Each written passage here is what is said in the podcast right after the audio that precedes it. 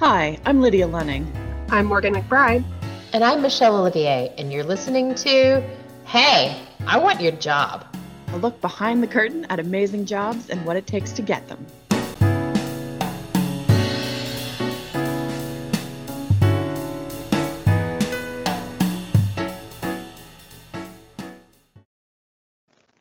Hi, and welcome to Hey, I Want Your Job. Today we're talking to Dr. Ladae Alexander, um, and we're going to get the inside scoop on how she got to where she is and how she stays at the top. So thank you so much for joining us, uh, Dr. Ladae.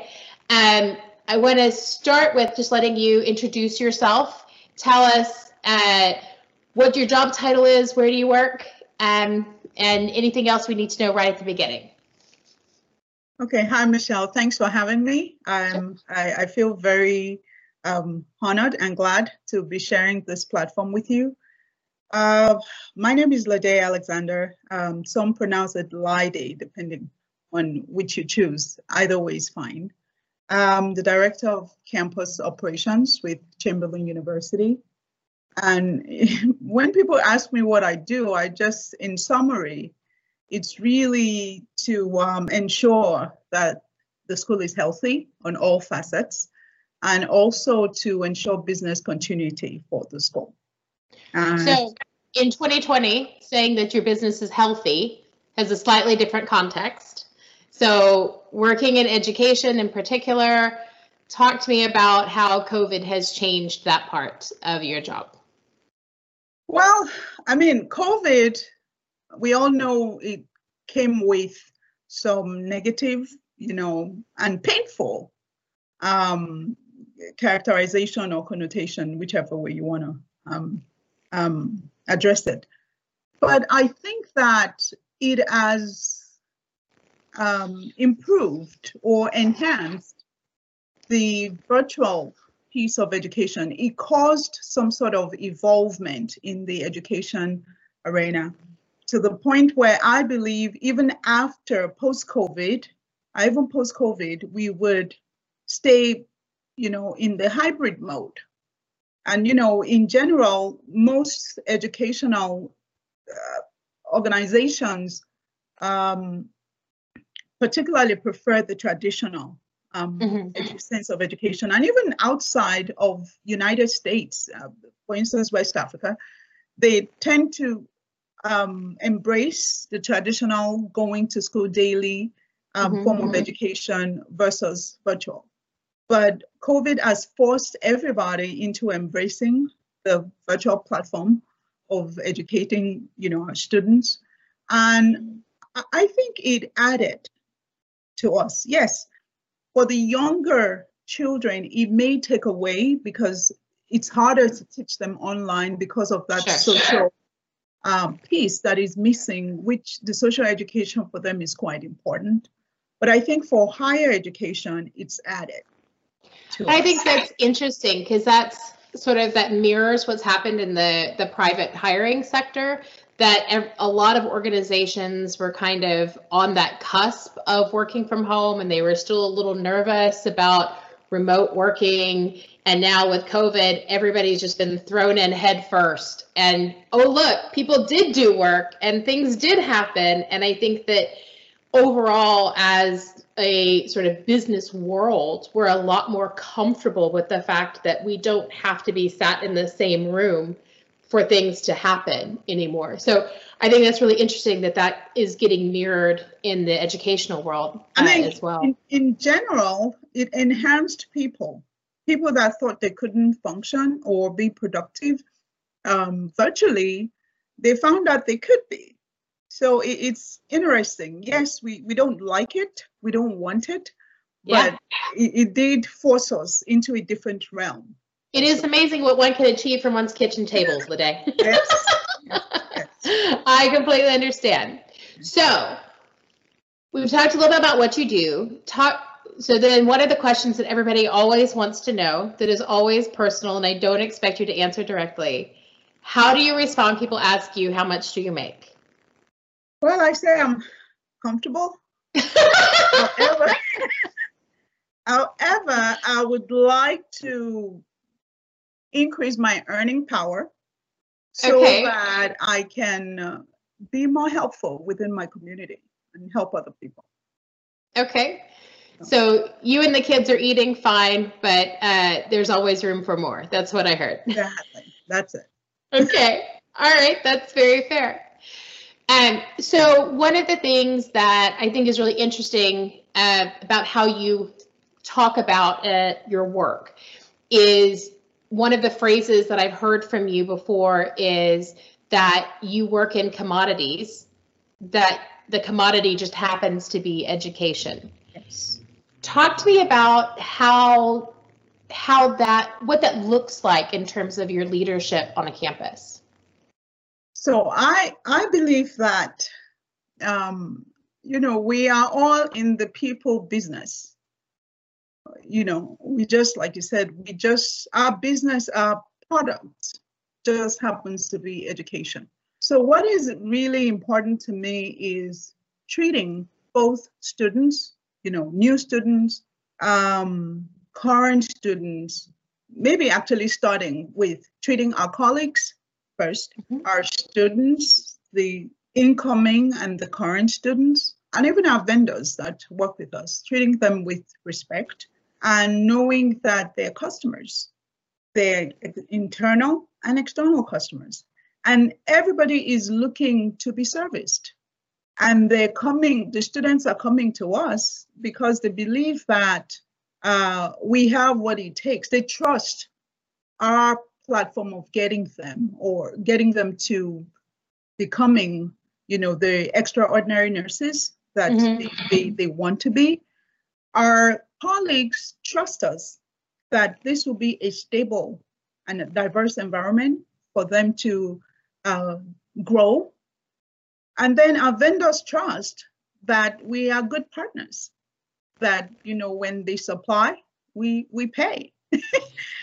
and you know and, and that is is that customer piece you can never take effective customer service away from any organization regardless of what it is So I think that's so interesting because one of the things that we hear over and over again, and I know my alma mater sends me at least weekly emails about the fact that traditional higher educational institutions are struggling. And I went to an old bougie university that charges a ton of money and is prestigious to get into, blah, blah, blah.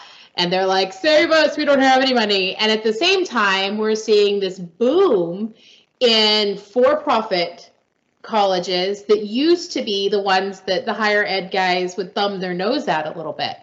Why is it is it that customer service piece? Is that what you think it is or what how would you why do you think that's happening?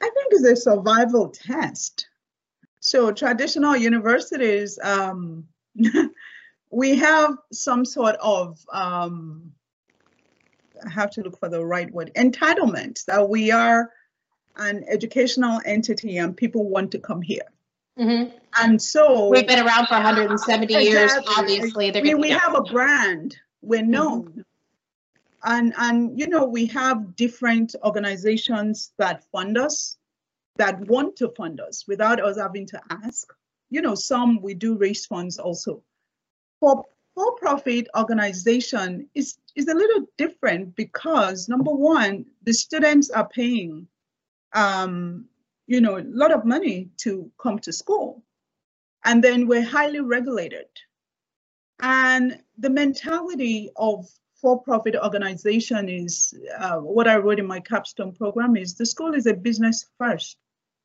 So is that mentality that drives uh, for-profit organization? We're still about quality education. Um, I think we are just more open to bring in different demographics to not only teach people uh, one way, but to understand that our students, some of them are adults, they have jobs, they have responsibilities before coming to school. Now, coming to school is an added responsibility. Everything else does not disappear just because they're in school. So we have that understanding and we teach from that perspective of adult education, of having an understanding that you may not be living in your parents' house. You may be a mother yourself and you're trying to, you know, better yourself.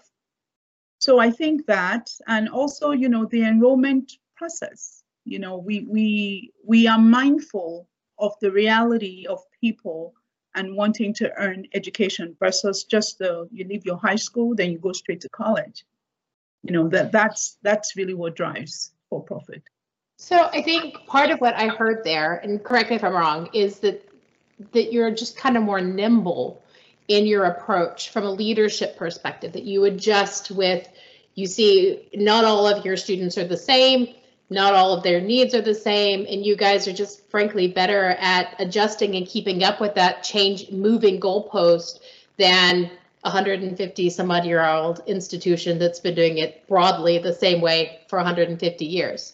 So you're a big part of that for your campus. What do you do as a leader to help keep that fluidity, to keep that that mentality of, of constant change and, and adjustment within your leadership?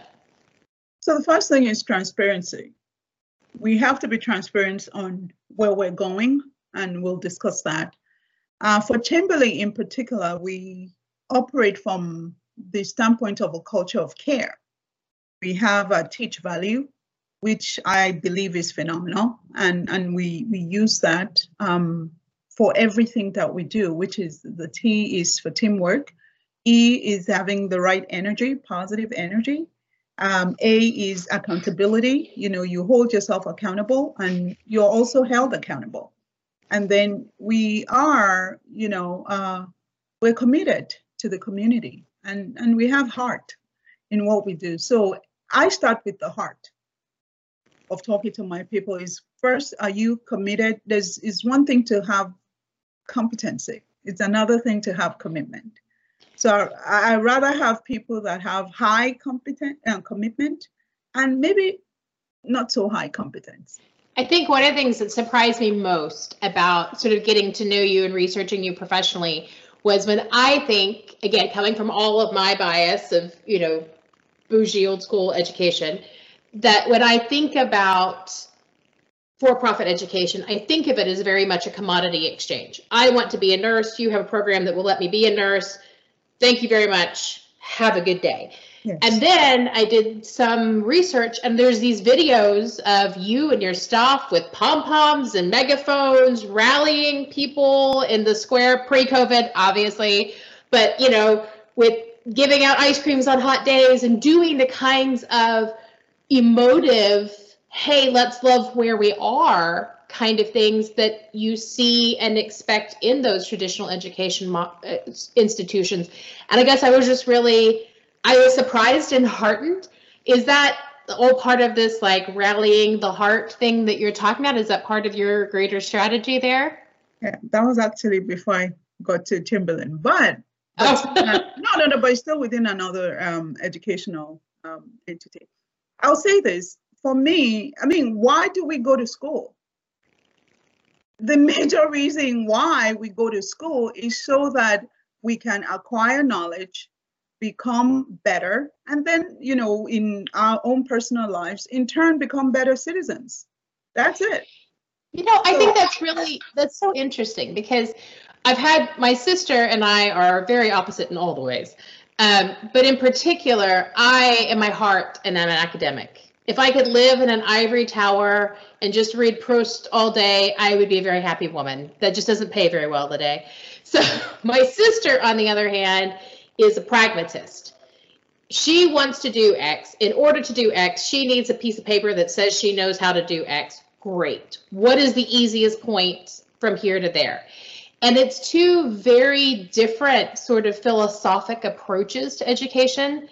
I like learning because I think it's fun and for the sake of learning. She likes learning as a tool to get her where she wants to be. And I think that the older I get, and hopefully slightly wiser, the more I appreciate that there is this spectrum and this continuum of, of those kind of opposite values and and that people need to be catered to at all all, all realms of that.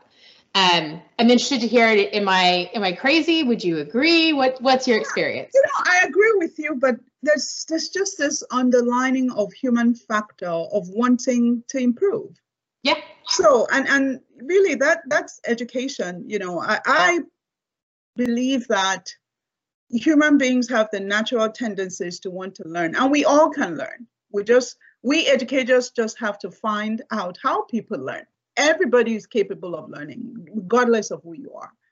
So I, I think that you know, in going to school, either you know what you want to go for or what you want to be, and that's all you want. You don't want any other general courses, or you just enjoy the social aspect of school and you know grabbing and learning things out of the you know as you go on.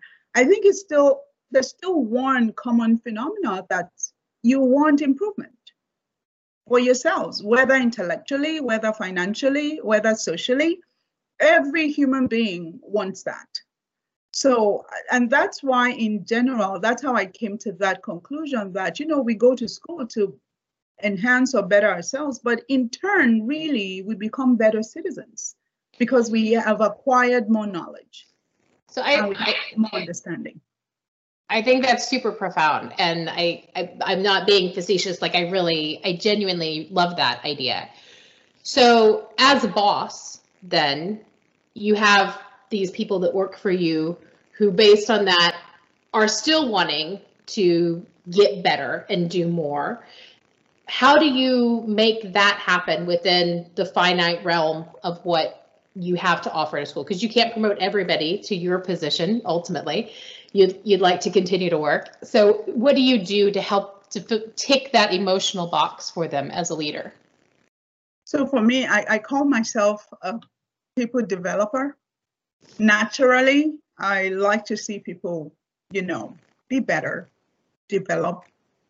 Um, and you're right, we don't have enough positions to promote everybody. So upward mobility is not always the only mobility. So yeah. what I try, what I help them realize is you can still be in a particular position, but you can enrich what you do.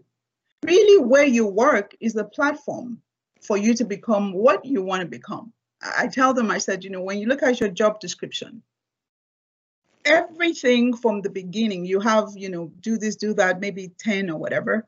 And then at the end, you have an any other assignment as yeah. specified by your supervisor. Absolutely. Other exactly. duties as assigned. Yeah. Exactly. Other duties. So everything before that is what you get paid for.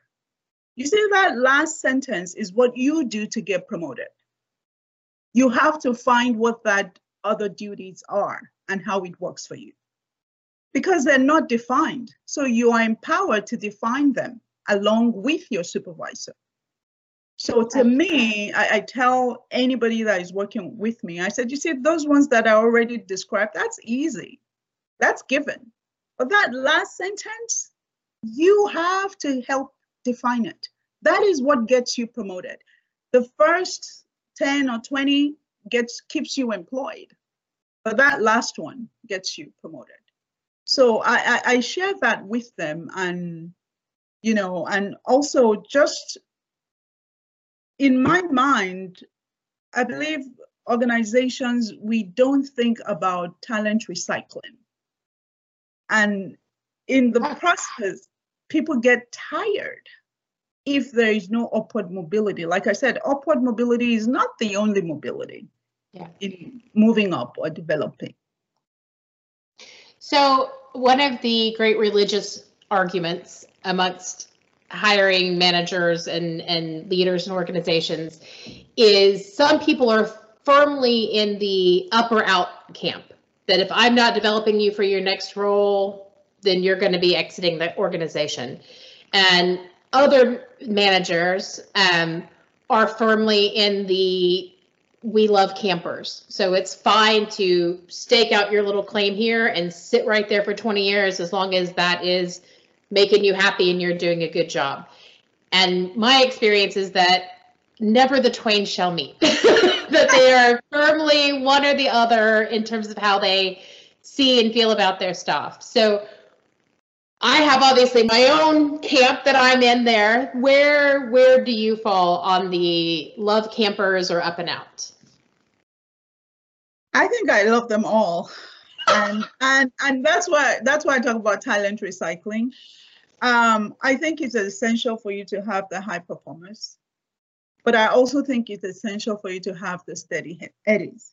Yeah. The steady eddies you can depend on just within a certain confinement. They're not going to do more than that. It's okay. it doesn't matter what you do, that's it. They're going to 8 to 5, not 8 to 5.30. Yep.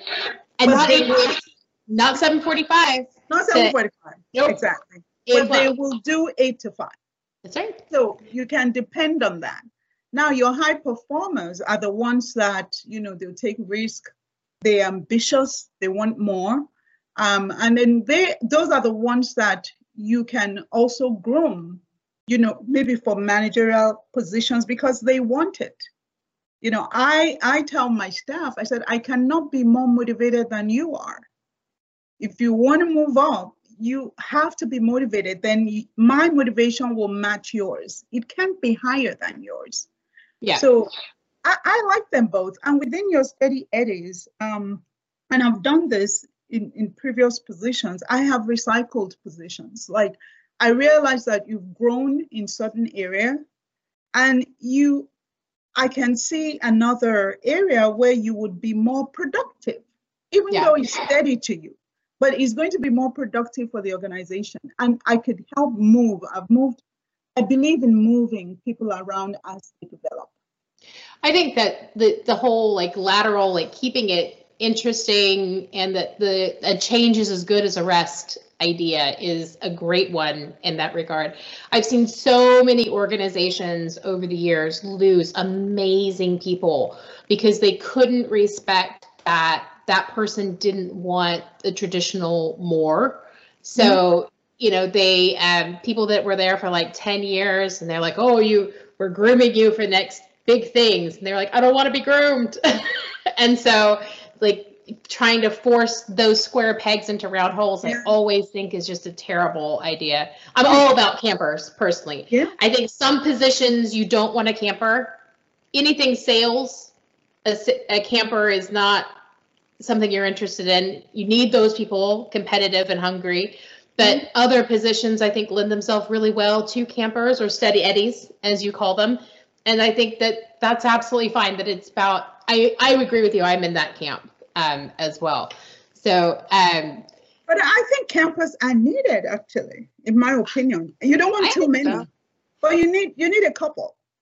You i need, you need a couple, and and depending on the field in that way, you know, if you say sales, you know, you want more hungry people, go getters, and all that. But you also need the steady eddies that keep the office together because the go getters can they can leave you at any time. They can just go, and and they, they they're that quick in decision making. Your steady eddy are like almost your root. Like there's you're not going to get much, but you're going to get dependability. the lights will stay on Yes.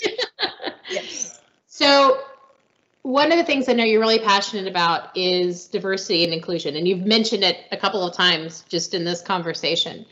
And I think one of the things I wanted to ask you is right now, diversity and inclusion is a buzzword. And everybody is hiring diversity and inclusion so and so, and they're totally going to be better this year, they swear. Um, and a lot of that is going to be virtue signaling, right? Like they don't really want change. They want to hire somebody, probably a person of color, to sit in a role that's called diversity and inclusion, and then have everybody think that now they're great people. So, because this is a passion of yours, when you look at organizations, if somebody was really interested in working somewhere that was genuinely making an effort and didn't want to just fall for the the um, virtue signaling, what should they look for? So first, they have to ensure that the organization that that people's voices are represented in whatever the organization is doing. And then secondly, I would say that look at the employees and make sure that they represent diverse groups. You know, it could be et- ethnic groups, race, sex, Sure. whatever. And then I think it's also important that the organization um, they they participate in social justice and they prioritize that. Um, if the organization you're with are not even speaking to diversity at all or any form of inclusion and going with what is happening even nationally, I, I will question their level of diversity. Yeah. And then also to ensure that the awareness of diversity and inclusion is sustained. It's not a one time talk, it's not an event it is ongoing. It, it becomes part of the culture of the place, but not just, okay, the whole world is talking about diversity right now. So all of a sudden we're all diverse because we're on the platform and then we go back and you don't see anything and there's, it's not true diversity. And that's, so I, there's been a bunch of kind of Facebook or LinkedIn posts and that kind of stuff from people in this space talking about uh, as diversity and um, inclusion specialists going for interviews and then being kicked back because they're not culture matched. It's like, well, of course I'm not. All of your culture looks exactly the same. That's yeah. the point. yeah. And I think, you know, that's, I'm really worried that I can't even imagine how frustrating it would be to be excited and hired as a D&I specialist right now where it's a buzzword and then get in there and be like, all right, here's 15 ideas that we're going to have to do something different. And then the organization's are like, oh, no, your job is really just to sit here and be diverse. You yeah. are the diversity. Welcome. Yeah. you are the difference. exactly, exactly. You know, more importantly, Michelle, I, I, I, I'm a firm believer, even before all the buzzwords and all that. I believe true diversity is ensuring that if for speaking to an organization, I will say that to ensure that your employees have a place to stand. That's all they're looking for. I, don't care what they do. They're just looking for a place to stand within the organization. You would be amazed how culture sometimes stifle people and they they're struggling to fit in the culture. They're trying, they're struggling to find a place. But most leaders are not cognizant of that. And how do they find a place? You allow them to speak. If you stifle people's voices, you stifle their opportunity to find a place to stand within that environment. So, so look for organizations that are that have multiple ways that they're listening multiple ways for employees to speak out and answer eh, how they feel. As a hiring manager, if somebody asks those kind of questions in an interview for you, what what is your impression of that? If they challenge you, so you know, what do you do about diversity and inclusion? How do I get my voice heard in this position? Well, I'll say from do you want me to speak from my current position or just yeah as a hiring manager as a human being you're sat the interview i come in interview obviously i'm fabulous uh, you ask me if i have any questions for you and i say i do actually you know um, i understand that obviously there is some diversity looking at yourself but other than that within the greater organization how do i get my voice heard and and know that i am valued for a different point of view within this organization. What, regardless of how you, not think about how you would respond to that, but what is your impression then of me as a candidate? Is that, are you like, oh, that's a bit much? Or are you excited by a candidate that questions that? What's your thought? I'm excited because it shows me that the candidate is not looking for a job, they're looking for a career. And they want to make sure that that place is suitable for them.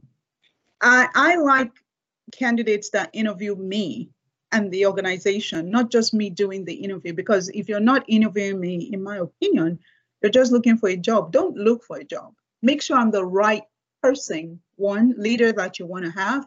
Make sure it's the right organization. So it when you ask that question, to me, you are trying to find out, can this be a home? Can this be where I could be stable? Yeah, so, I would agree, but I know people worry, and I think especially on issues like that where a lot of organizations don't have a great track record that they worry that you know bringing up something like that is going to be a, black mark against them. So i am glad to hear that it, it's that the advice that i give my clients is actually going to resonate it's a, it's a good one. And believe me a lot of managers and leaders sometimes struggle with diversity and inclusion. I think we we all get the idea of it but really understanding it that it's it's not always comfortable to to truly practice it because you have to have enough personal humility and professional will to allow your people to speak regardless of how you feel. They they're entitled to the opinion without you being subjective about it. And a lot of leaders do struggle with that well, I am glad to hear that there's at least one leader who does not, Dr. Lede. So thank you so very much for all of your time and wisdom today. I've learned a huge amount, um, as I always do when I when we engage. I feel like. Um, so thank you so much for that. We will have uh, links to uh, Dr. Lede's uh, LinkedIn, so you can um, ask her for knowledge directly that way, um, and then also to her organizations. If you need any help with interviews, resumes, as always, we're here to help with that at ONH. Um, thank you again and have a great day. Thanks. Michelle, very nice to be on here. Thanks. Bye. You've been listening to Hey, I Want Your Job. For more on how you can get your own awesome job, visit ONH Consulting at www.onhconsulting.com. We offer incredible resumes, no nonsense career advice, and real world tips for landing a job in today's market. Check us out on LinkedIn, Twitter, Facebook, and Instagram for more insider info. Soon you'll be hearing us say, I'm Morgan McBride, and I want your job. And I'm Lydia Lunning, and I want your job. And I'm Michelle Olivier, and hey, I want your job.